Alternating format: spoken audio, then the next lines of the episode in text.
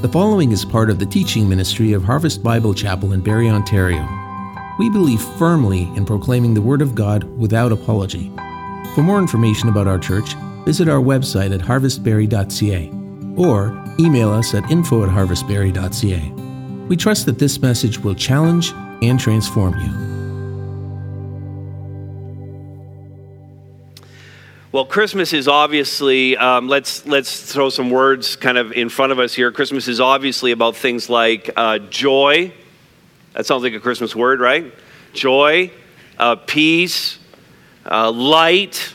Uh, we know Christmas to be the story of um, of a birth that delivers another important word. It delivers hope uh, to the world.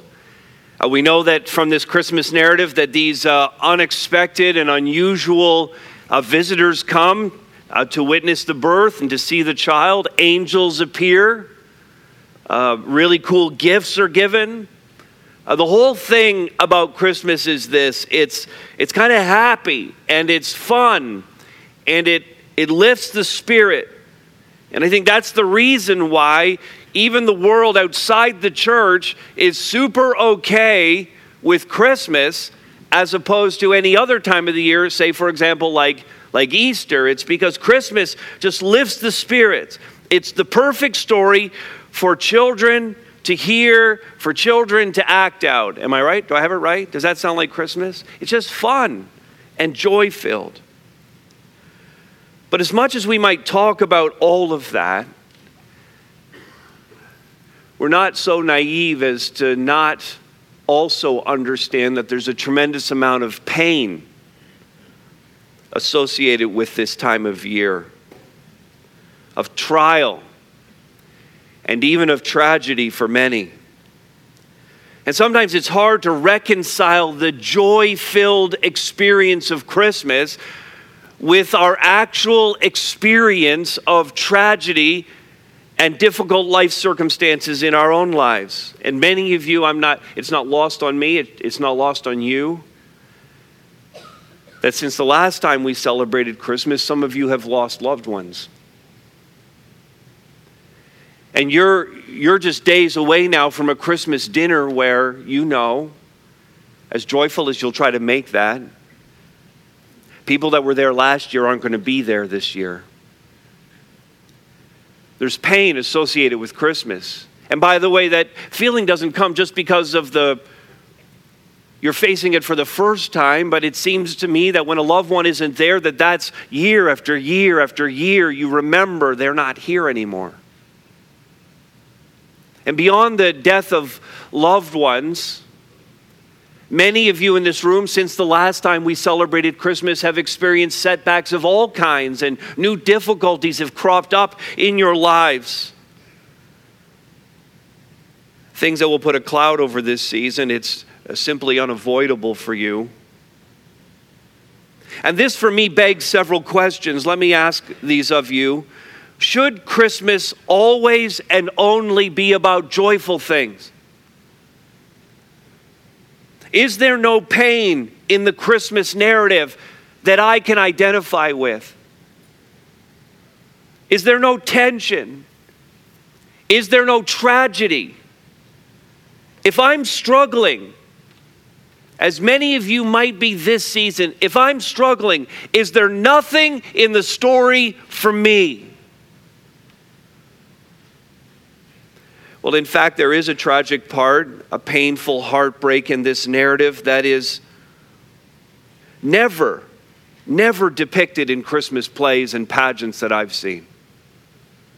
I mean, I'm, I'm more than five decades into my life, so I've, I've seen a lot of Christmas pageants and Christmas plays and musicals. I've, I've put a bathrobe on myself and played the part of a shepherd. Never once have I ever seen this part of the narrative. Very much a part of the Christmas story. Never once have I seen the tragedy of Christmas play out. And yet, its inclusion in the gospel, right here in the heart of the account of the Magi, lets us know listen, the very reason why Jesus came in the first place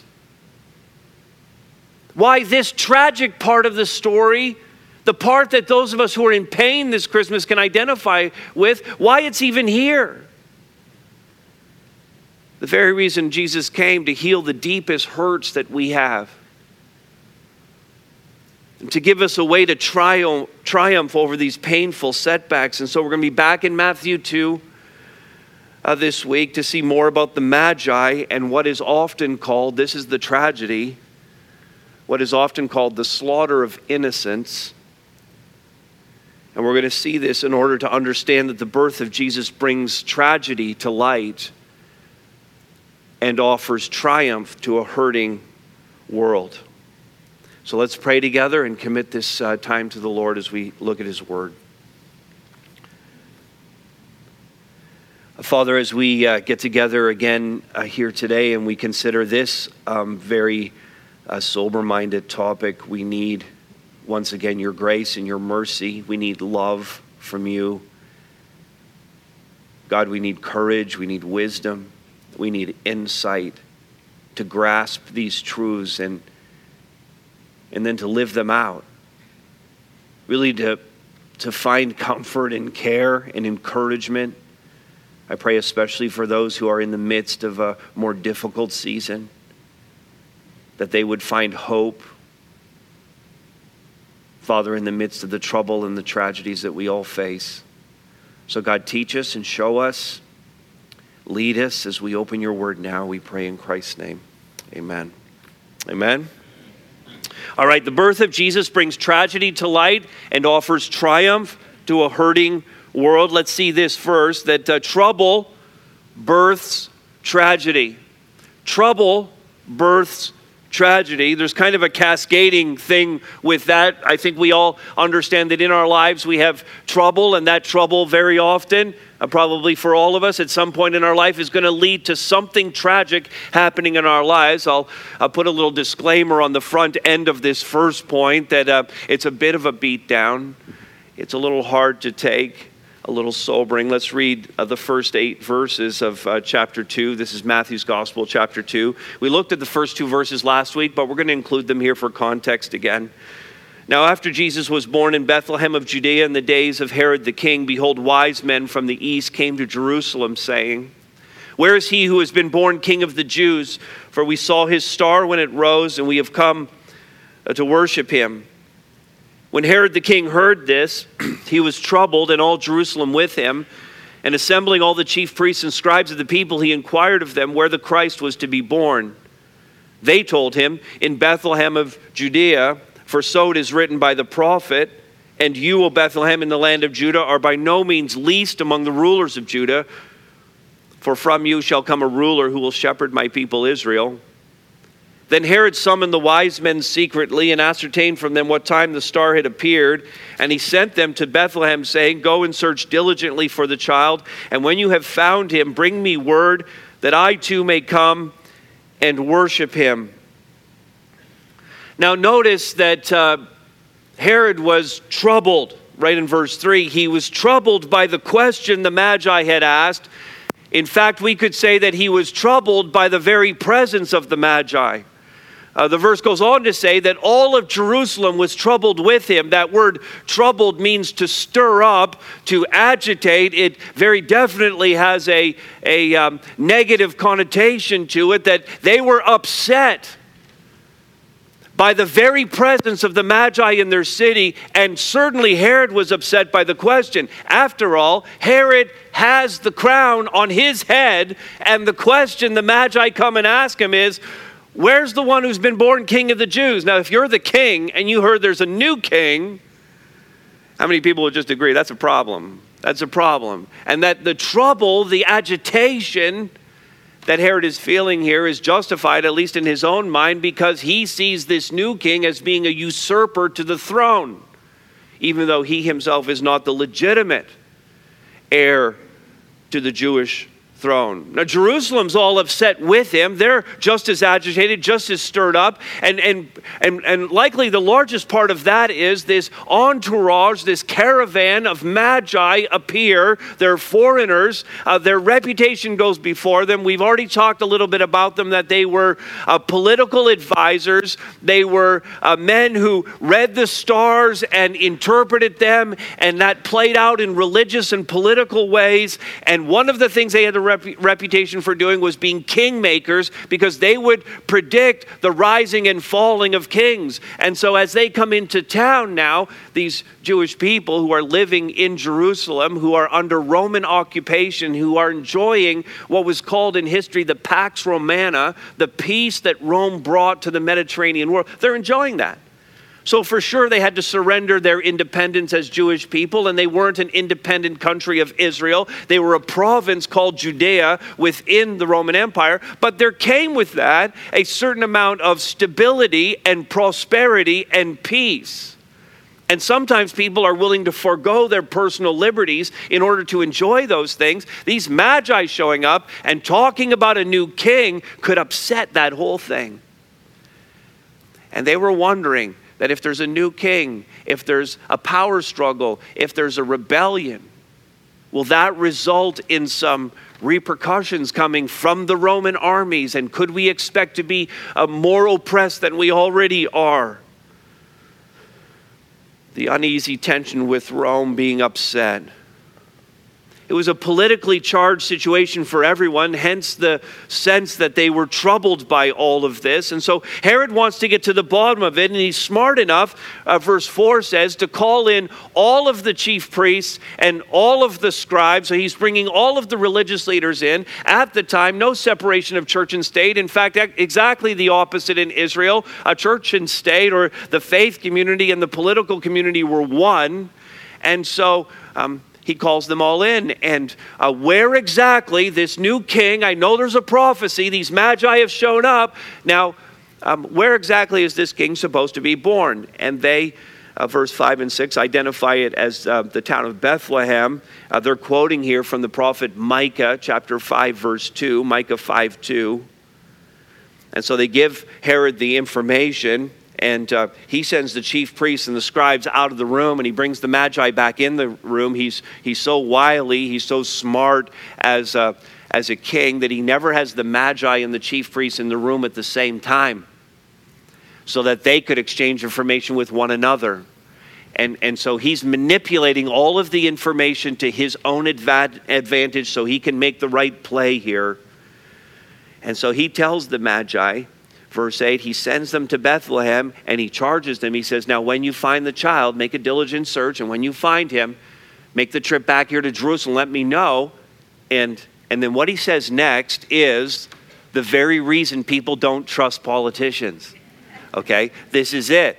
Because Herod says, what does he say? So that I too may come and worship him. Now, how many people here believe the politician? Anybody? Do you believe the politician? Is his intention to go and worship the Lord Jesus Christ? Uh, no, it is not. No, it is not. He only has malicious intent toward the young child. Really, the request here is so full of meaning. The request that they would come back that they would go and search for him and bring news. It, there's so much dramatic tension being built up in this moment that if you just read through it quickly and you don't stop to pause and think about what's really going on here, you might miss it. That in this very moment is where the troubled nature of what's going on in the city and in Herod, where the trouble is going to become tragedy that when Herod says, Come back and tell me, if this were Hollywood making this into a movie, this is where you would, this, the, the music, just a low music, would begin to build, and the scene would get a little darker, and the look of anguish on certain people's faces, and you would get the sense, everybody would be understanding that Herod is acting in his own interest and that he has murderous intent in his heart. No one would miss it that the trouble is birthing tragedy. Verse 12, which is a verse we're going to look at next week. We're going to, that's part of next week's passage. After they had visited the child and his family, notice verse 12 the Magi were warned in a dream not to return to Herod. The Magi could not have imagined what would have happened next and what their visit triggered. Look now at verses 16 through 18. So the Magi take off. They don't go back to Jerusalem, they take a different route home. Then Herod, when he saw that he had been tricked by the wise men, became furious, and he sent and killed all the male children in Bethlehem and in all that region who were two years old or under, according to the time that he had ascertained from the wise men. Then was fulfilled what was spoken by the prophet Jeremiah. A voice was heard in Ramah, weeping and loud lamentation, Rachel weeping for her children. She refused to be comforted because they are no more. Herod's rage provoked him to order what is called the slaughter of innocents. And this is what the visit of the Magi triggered. And it would be hard, almost impossible for us to imagine this. To imagine this part of the story as part of the nativity narrative. Again, in all of my years of watching Christmas plays and musicals and pageants, I've often seen the manger at the front with a, with a child in it representing the Lord Jesus. I've, I've often seen that, but not once have I seen a scene with multiple male children laying on the stage, slaughtered at the hands of Herod's soldiers. Not once have I seen that. It'd be hard for us to imagine We want to ignore it. But sadly, it's not even something that's exclusive. This kind of destruction of human life, of innocent human life, this isn't even just unusual and, and just a part of the scriptures because in my lifetime, in the lifetime of many in this room, you know these things have repeated themselves over and over and over again in our history. Just in the last really several decades. We could speak of the genocide in Cambodia. We could speak of Rwanda, where people were slaughtered, whole families slaughtered simply because they belonged to one tribe or another. The ethnic cleansing that took place in Bosnia, or what's happening even today, right now, as we gather in Syria and in northern Iraq. Not just soldiers being killed, but whole families, women, and children destroyed. State sponsored genocide and murder. Herod's actions are sadly all too common in our broken world. And why rehearse all of this today? Why, why look at it? When you read the nativity narrative to your own families? Is it not true that you skip this part of it? Instead of telling our children, reading it and telling them, our world's broken. And this is the very reason. See, this is the point. That this is exactly why Jesus needed to come. That the very rationale for the birth of the child is the slaughter of innocents because of the horrific and tragic things that happen to all of us. That is the point. The apostle Paul put it this way in Romans 8:22, we know he wrote that the whole creation has been groaning together in the pains of childbirth until now. His point in that passage is simply this that the world groans under the weight of sin and its effects and is awaiting a hope.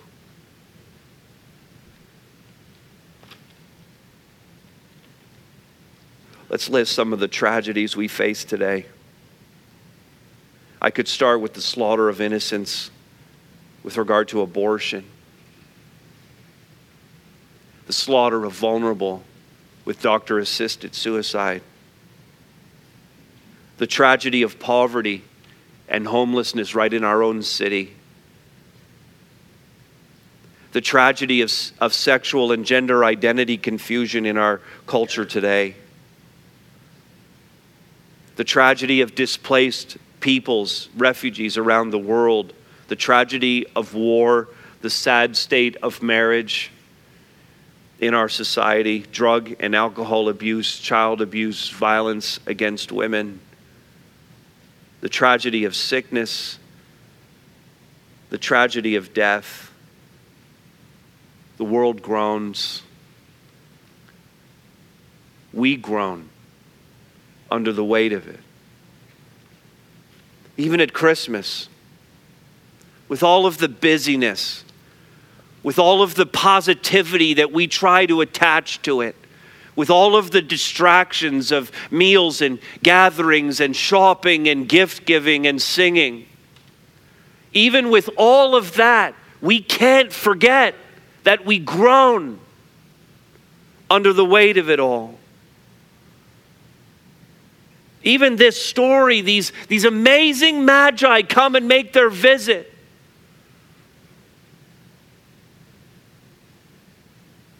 And tragedy falls on a small town of unknowing shepherds and their families who are so far from removed from the power politics of the day.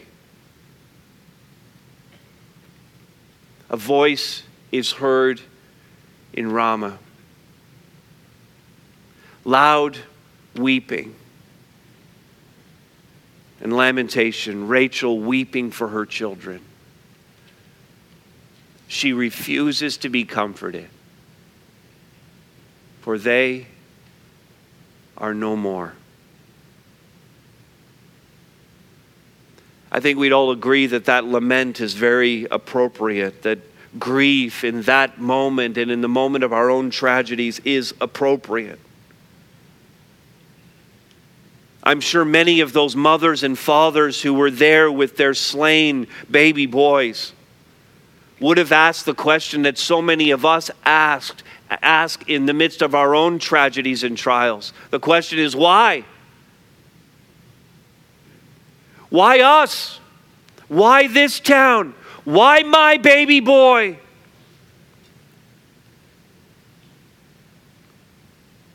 Maybe you've asked the question. But if you're a follower of Jesus Christ and you know anything about the Word of God, that even when you ask the question, you already know the answer. We ask the question out of our anguish and our pain. But if we remember what we believe, we know why these things befall us. We may not want to admit it. We may still want to shake our fist at God. We may still be in our torment, but we know why.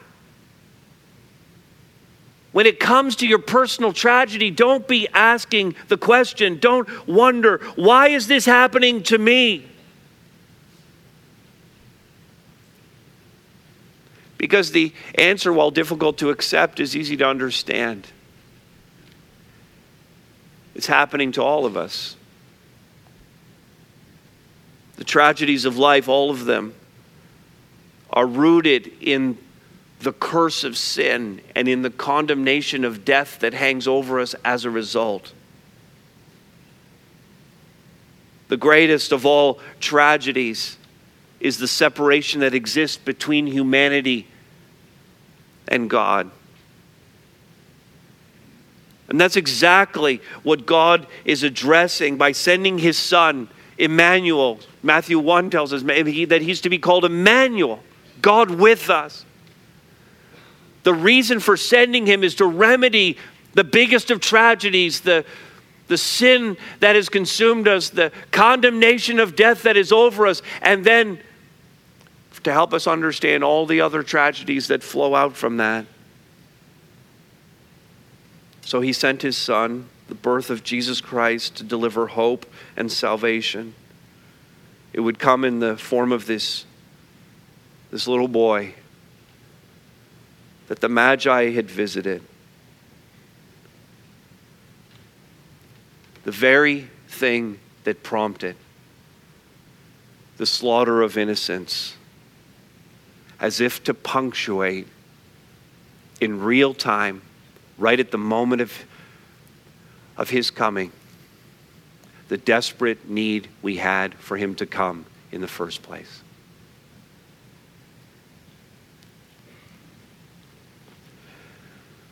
Trouble births tragedy. But listen now, how many people are ready to turn the corner on that and are glad the message isn't ending here? You're glad, glad for that? Listen, tragedy births triumph. Tragedy births triumph. So, God's plan, of course, is to bring about a reversal of our human tragedies.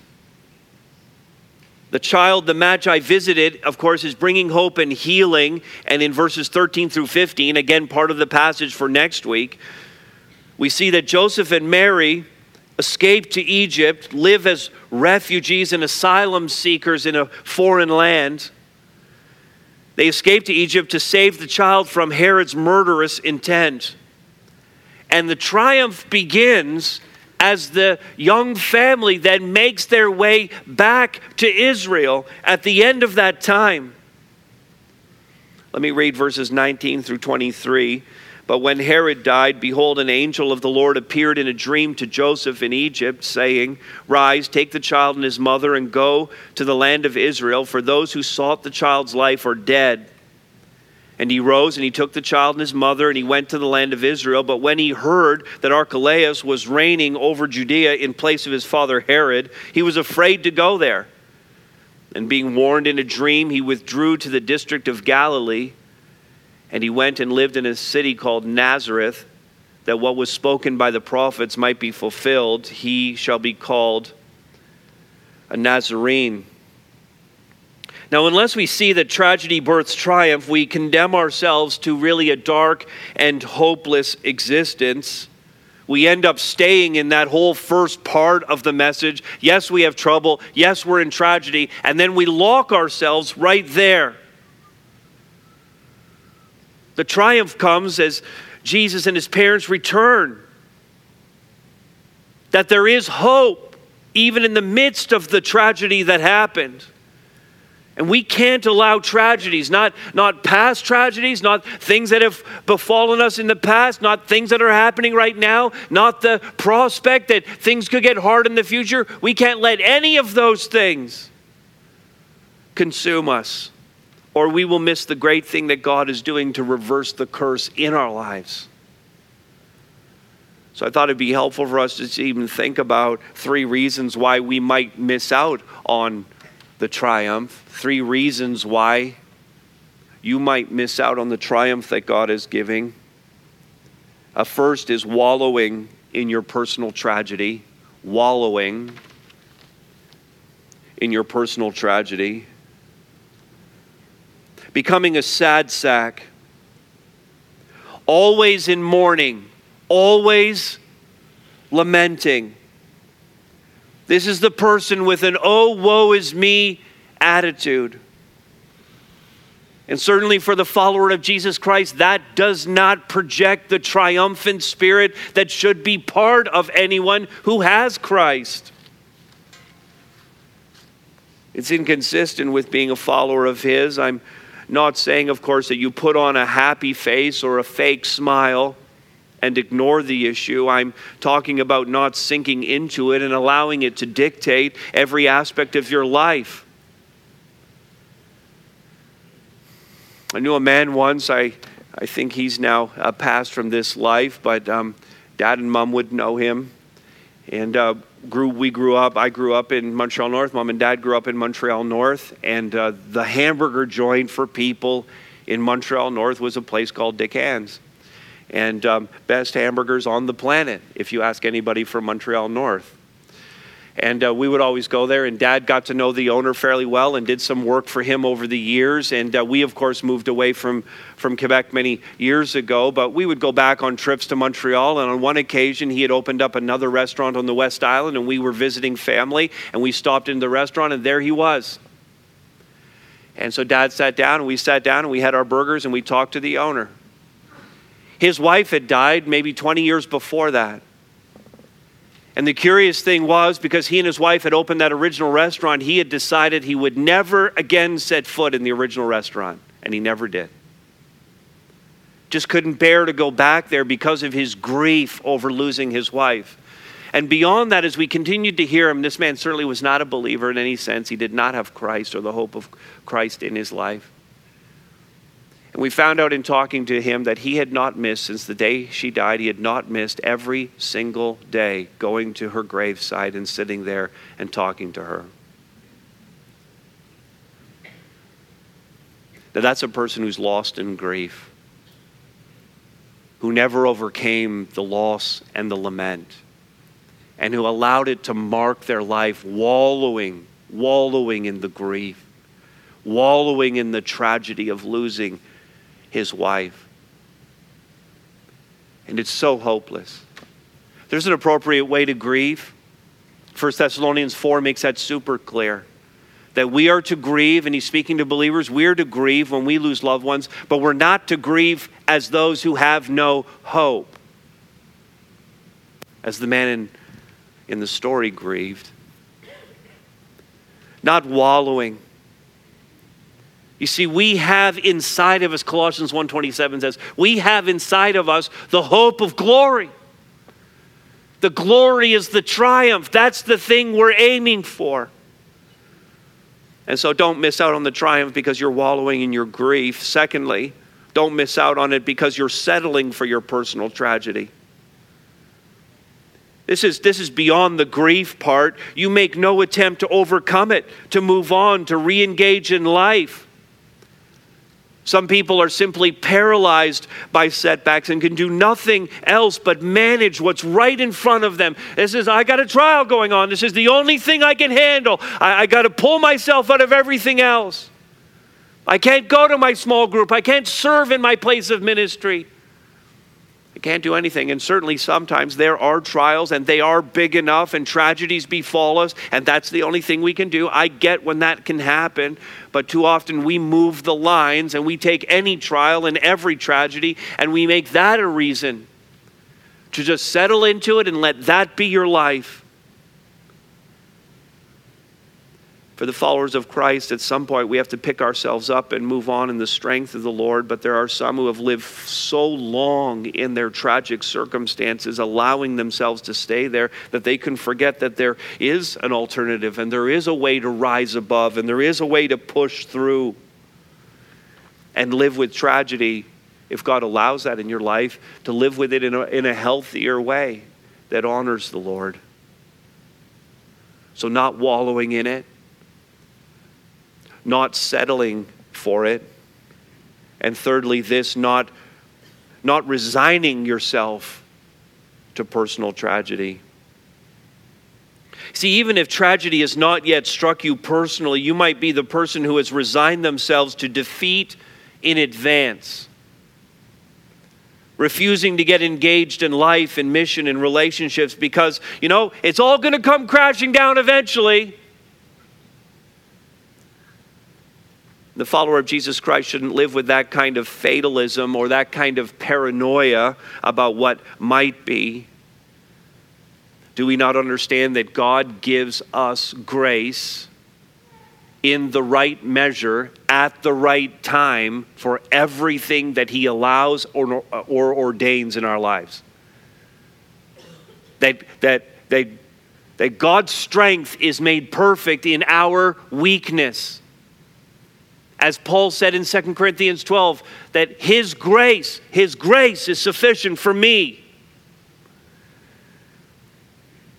You see, none of these things, not wallowing, not settling, not resigning ourselves to these things, none of these will ever produce a healthy or happy situation for you or for those around you. Jesus' followers do what we see Mary and Joseph doing here We're talking about triumph. And I look at Mary and Joseph, and they're, they're kind of like the most ordinary people on the planet. They come from this little, little town. This is a blue collar guy, just a working class guy. She's kind of young. Neither one of them have made their mark in the world. Nobody thinks very much of them. They make the trip to Bethlehem all on their own. They make the trip to Egypt on their own, family of three, just trying to make their way in the world, no one noticing them. And yet, listen, we're talking about triumph here. You can write this down. Mary and Joseph won. They won. They triumphed over every circumstance that came their way. We could do with a little bit more Mary and Joseph in our lives. They lived at a time of brutal oppression that touched them personally. I mean, as I as I read the story, we don't have a lot of details on this, obviously, but I and I think about the escape to Egypt. They escaped; they just left. And but I think about what that must have been like. I mean, just think about it. The angel shows up. Joseph has a dream. You need to leave and go to Egypt. So, do you think that Joseph wakes up from the dream and waits till the next morning to get things ready? I mean, the escape had to have happened at night, right? He has the dream. He wakes up. Mary, wake up. Get the baby. We're packing up our things. We're out of here. I imagine they left a lot of things in the house where they were living and they didn't take everything with them. I imagine they grabbed those gifts they got from the Magi and they packed that in and a few clothes and, uh, and some things to eat and some water and they threw it on their animals and off they were gone.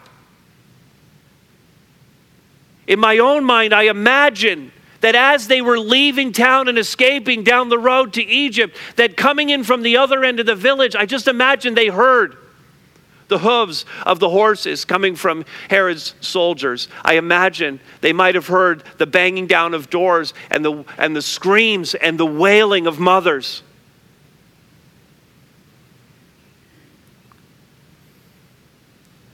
They lived at a time of brutal, brutal oppression.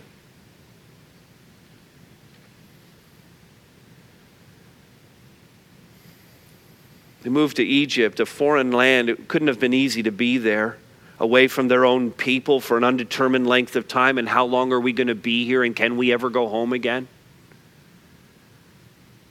I imagine that every time they went down to the marketplace and Mary was shopping for food for the family, and she just happened to catch someone speaking Hebrew in the crowd, and she wondered I wonder if they've come for my son. I wonder how often they looked over their shoulders and they just thought about the threat that continued to hang over their son's life. What if someone found them? So much was unknown, they simply had to trust God that His plan for them was perfect, that it would work that they, not Herod, not this world, not, not the challenging circumstances, not, not the tragedies, not the sin, that they would triumph, that they were going to win. Not any of those other things.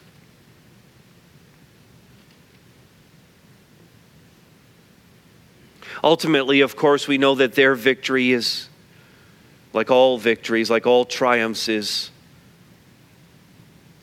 rooted in Christ defeating death, defeating sin on the cross. That his glorious and triumphant resurrection lays the foundation for every other victory, for every triumph that we have in our own lives. But in a small way, you can see that victory playing out. The very first part of it as they leave Egypt, in verse 20 says that they went to the land of Israel and, and and they lived in a city called Nazareth. Even in between those two things, they're on their way, they enter Israel, and then Joseph hears word that Archelaus is reigning. It's Herod's son, that it's going to be the same. He's going to want to do what his father was unable to do.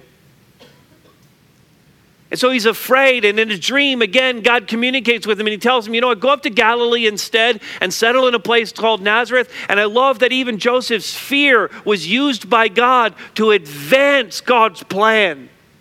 I love that God uses us in our weakness. Amen? That God uses even our weaknesses And even in that, a prophecy was fulfilled that he shall be called a Nazarene. Now it's worth noting that in this passage alone, in, these, in this short passage, Matthew 2, four separate prophecies come to pass. Four separate Old Testament prophecies are fulfilled.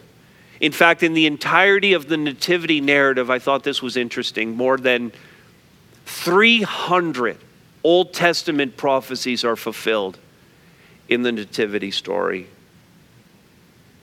Jesus would fulfill them all, each one helping us see that tragedy births triumph. In fact, I want us to see one of these because it's going to help us see the triumph that he has for us. Look at this one. Back in verse 18, of course, we saw that horrible verse about the weeping of mothers.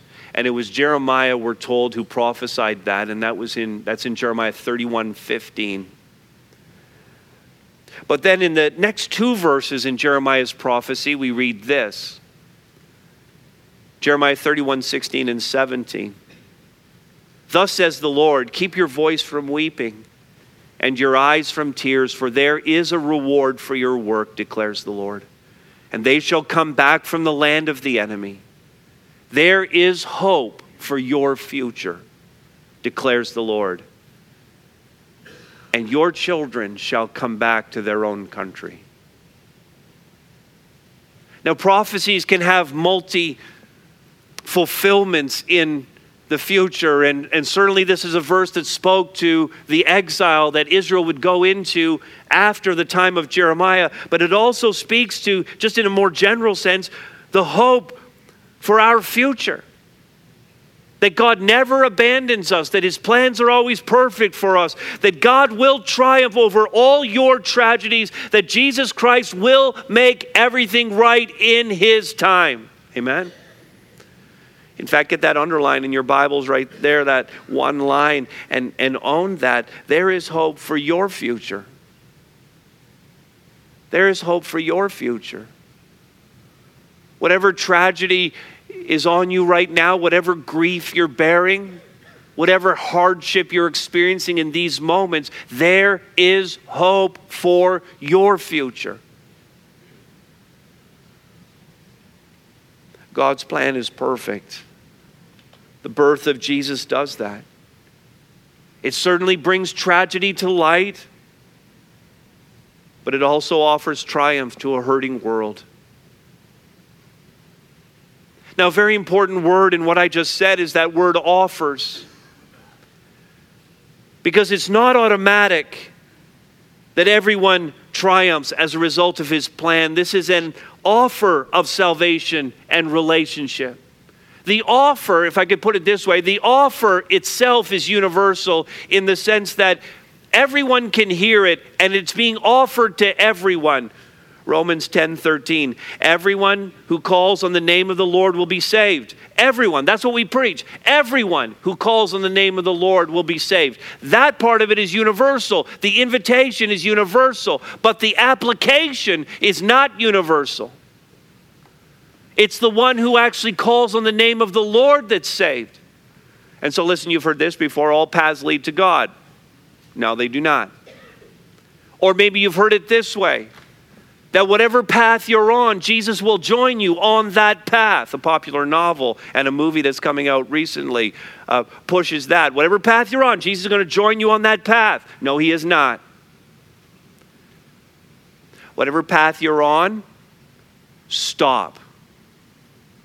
Turn around 180 degrees and walk on the new path to life, the one that leads to Jesus Christ, the road that the Magi took, the road that took them to Bethlehem, to kneel beside the bed, to kneel beside the one who was born King of the Jews. And so, really, the question is for anyone here who has not done that yet is Is Jesus Christ your King? Have you done what the Magi did? Have you come to him? and surrendered your life to Him to acknowledge who He is. And when you surrender yourself to His Lordship and his kingship in your life. When you do, you'll find the healing that you need. You'll find the grace and the strength to make it through every tragedy of life, to navigate through the incredibly difficult times that this world throws at us. Because you will have him. You will have Jesus, Emmanuel, not only God with us, but God with you. God with you. God with you. God with me.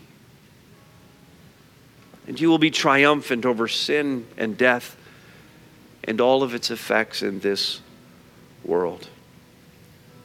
Among my favorite songs to sing this time of year is one that's actually more of a lament than anything else. It captures the spirit of what we're talking about here. The terribly painful things that we go through in life, but the incredible hope that's at the end of it all. One of the verses says simply this O come, thou day spring, come and cheer our spirits by thine advent here. Disperse the gloomy clouds of night and death's dark shadows put to flight. Rejoice, rejoice. Emmanuel. Amen. Let's stand together and sing that. Thanks so much for listening. We always love hearing about the work God's doing in our listeners. If God's been doing a work in you, send us an email at info at harvestbarrie.ca. And remember, you are loved.